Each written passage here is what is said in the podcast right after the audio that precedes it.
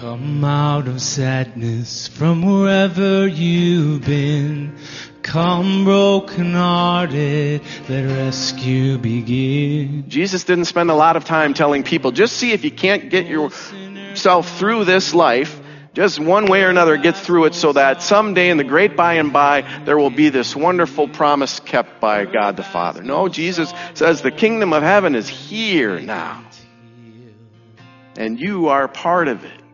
So lay down your burden, lay down your shame. God is always trying to give us something better.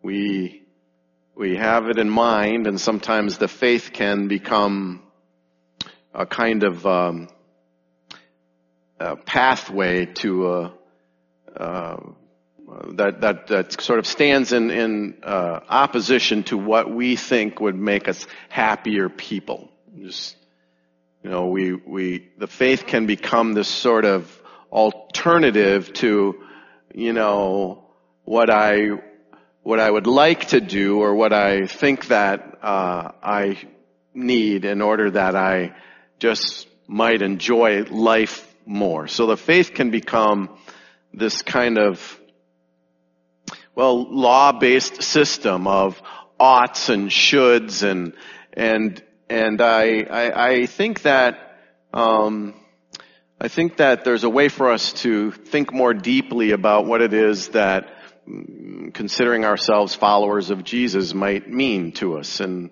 why be a part of a community of faith that gathers around God's Word and what it is that Jesus means to give us when Jesus says, I've come that you might have life and have it abundantly.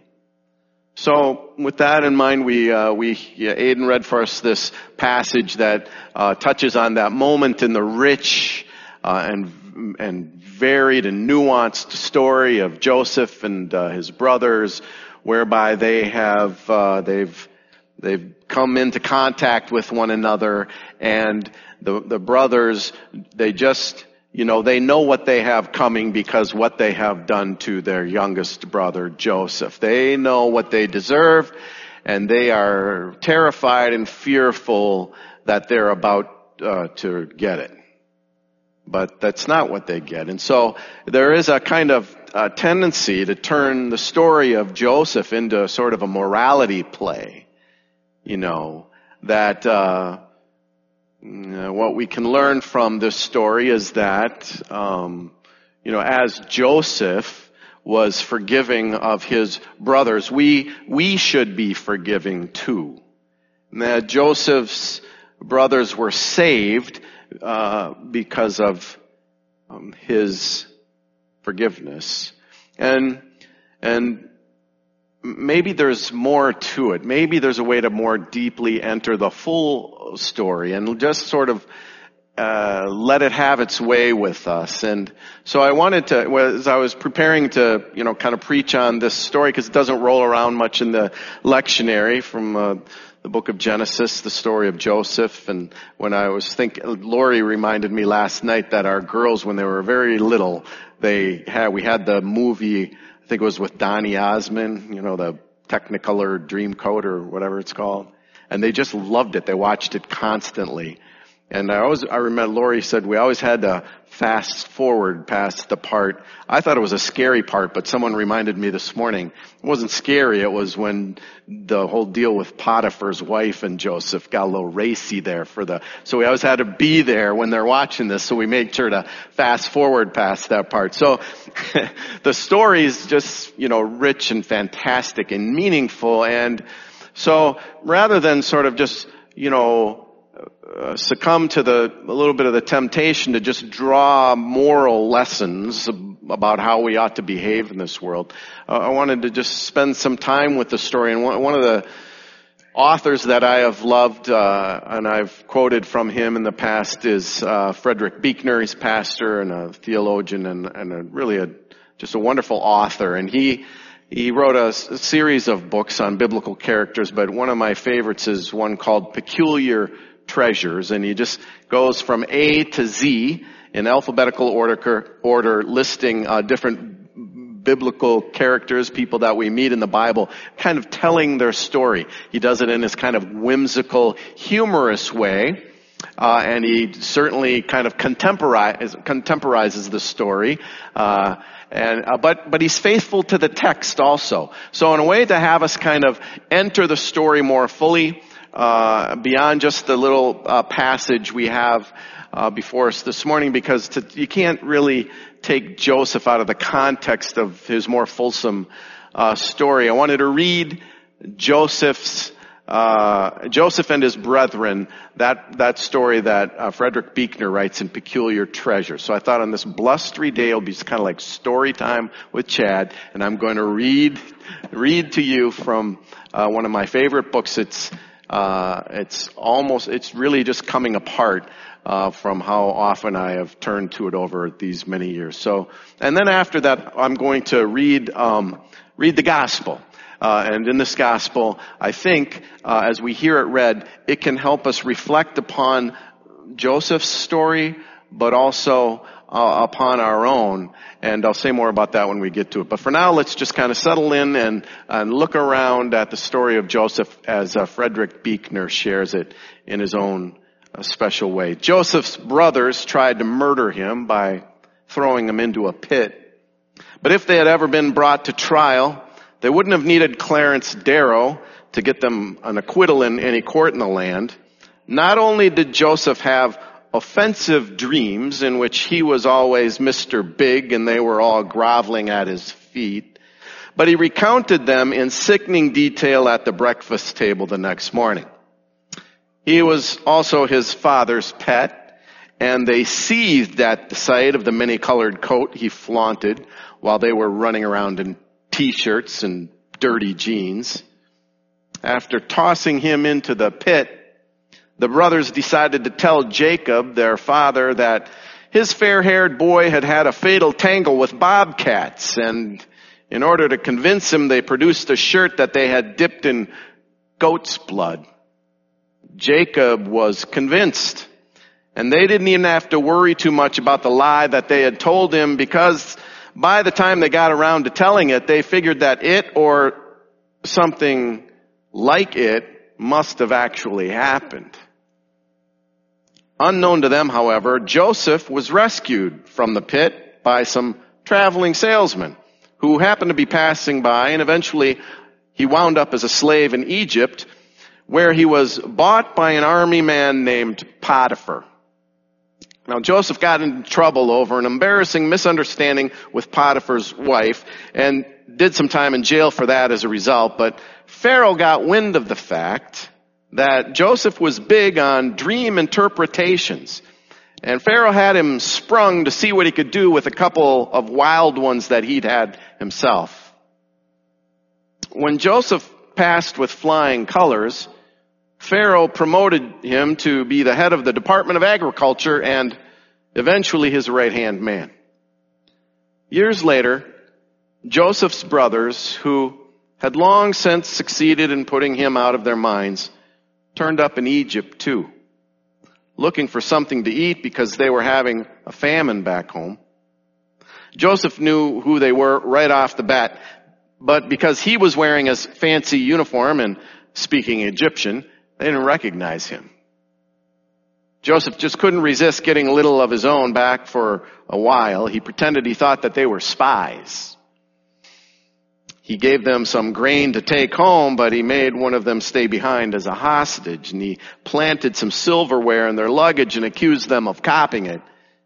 But though with part of himself he was presumably getting a kick out of all of this, with another part, he was so moved and pleased to be back in touch with his own flesh and blood after so long that every once in a while Joseph had to get out of the room in a hurry so that they wouldn't see how choked up he was and discover his true identity. Finally, he'd had enough. He told them who he was and they all fell into each other's arms and wept.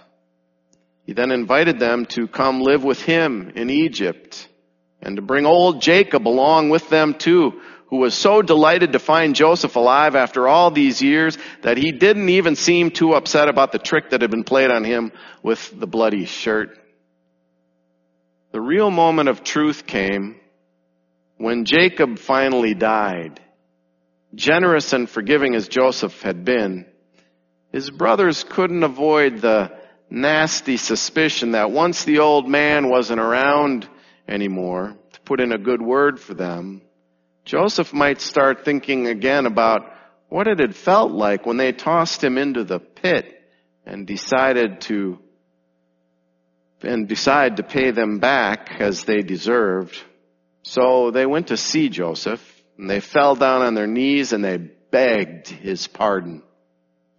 Joseph's answer rings out like a bell. Don't be scared. Of course you are pardoned, he said. Do you think I'm God to grovel before me like that? In the old days, of course, God was just who Joseph rather had suspected he was, and the dreams where his brothers groveled were his all-time favorites. Almost as much as this is the story of how Israel was saved from famine and the extinction it is the story of how Joseph was saved as a human being. It would be interesting to know which of the two achievements cost God the greater effort and which was the one he was prouder of. I love Buechner's insight there near the end. I think we hear this story and and what we tend to take from it is how the brothers of Joseph were saved by his benevolence, by his forgiveness. But Buechner also wants us to notice that being this forgiving person is what saved Joseph as a human being. And maybe we can access the story there as well. Maybe it's not just a morality play about how we ought to behave. Maybe what Jesus is getting at in this gospel we'll hear now is also something more than a list of of, of behaviors that are expected of those who call themselves Christians and come out on a blustery, snowy day and gather in worship around God's Word. Maybe we can hear even this gospel as promise. The kingdom of heaven is at hand, Jesus said. It's here now. You're a part of it. So what does that mean? Jesus didn't spend a lot of time telling people, just see if you can't get yourself through this life, just one way or another get through it so that someday in the great by and by there will be this wonderful promise kept by God the Father. No, Jesus says the kingdom of heaven is here now. And you are part of it. And, and, and so we can hear this gospel reading as promise the promise of, of how we might understand how this kingdom of heaven operates on a completely different set of values than the culture around us. How we might even find our own way into living as though we believed it was truly at hand and we were actually a part of it. From Luke's sixth chapter, Jesus said, but I say to you that listen, love your enemies. Do good to those who hate you. Bless those who curse you. Pray for those who abuse you. If anyone strikes you on the cheek, offer the other also. And from anyone who takes away your coat, do not withhold even your shirt. Give to everyone who begs from you. And if anyone takes away your goods, do not ask them again. Do to others as you would have them do to you. If you love those who love you, what credit is that to you? For even sinners love those who love them. If you do good to those who do good to you, what credit is that to you? For sinners do the same. If you lend to those from whom you hope to receive, what credit is that to you? Even sinners lend to sinners to receive as much again. But love your enemies. Do good and lend, expecting nothing in return. Your reward will be great, and you will be children of the Most High. For he is kind to the ungrateful and the wicked. Be merciful, just as your Father is merciful. Do not judge, and you will not be judged. Do not condemn, and you will not be condemned. Forgive, and you will be forgiven. Give, and it will be given to you. A good measure, press, pressed down, shaken together, running over, will be put into your lap. For the measure you give will be the measure you get back. I don't know if that's good advice to live by. I don't know if I dare to teach our children to love those who hate them if I thought it would handicap them somehow in this world. Shouldn't I teach them to beware of those who are trying to get ahead of them and teach them how to be cunning and how to strike first and how to, you know, get the most and,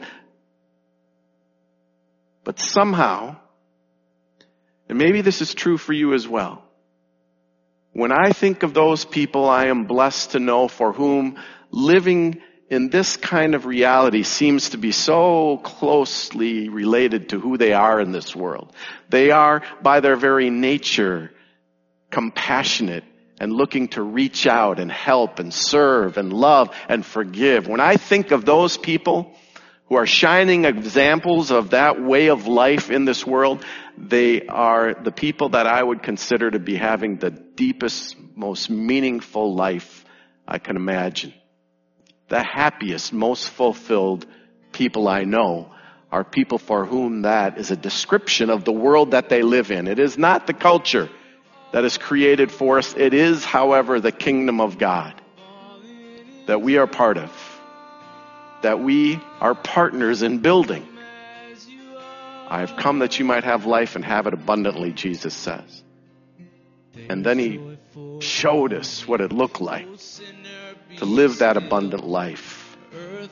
It's not the life the world gives, it's the life that Christ gives to us to send us into the world so that the world might see that gracious kingdom at hand. Lay down your burden, your shame. All who are broken lift up your face.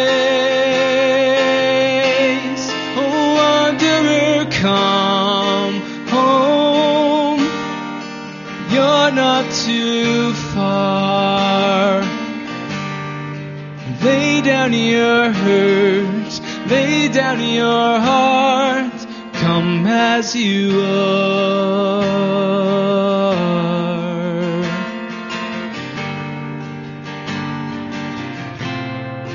Come as you are. Come as you are.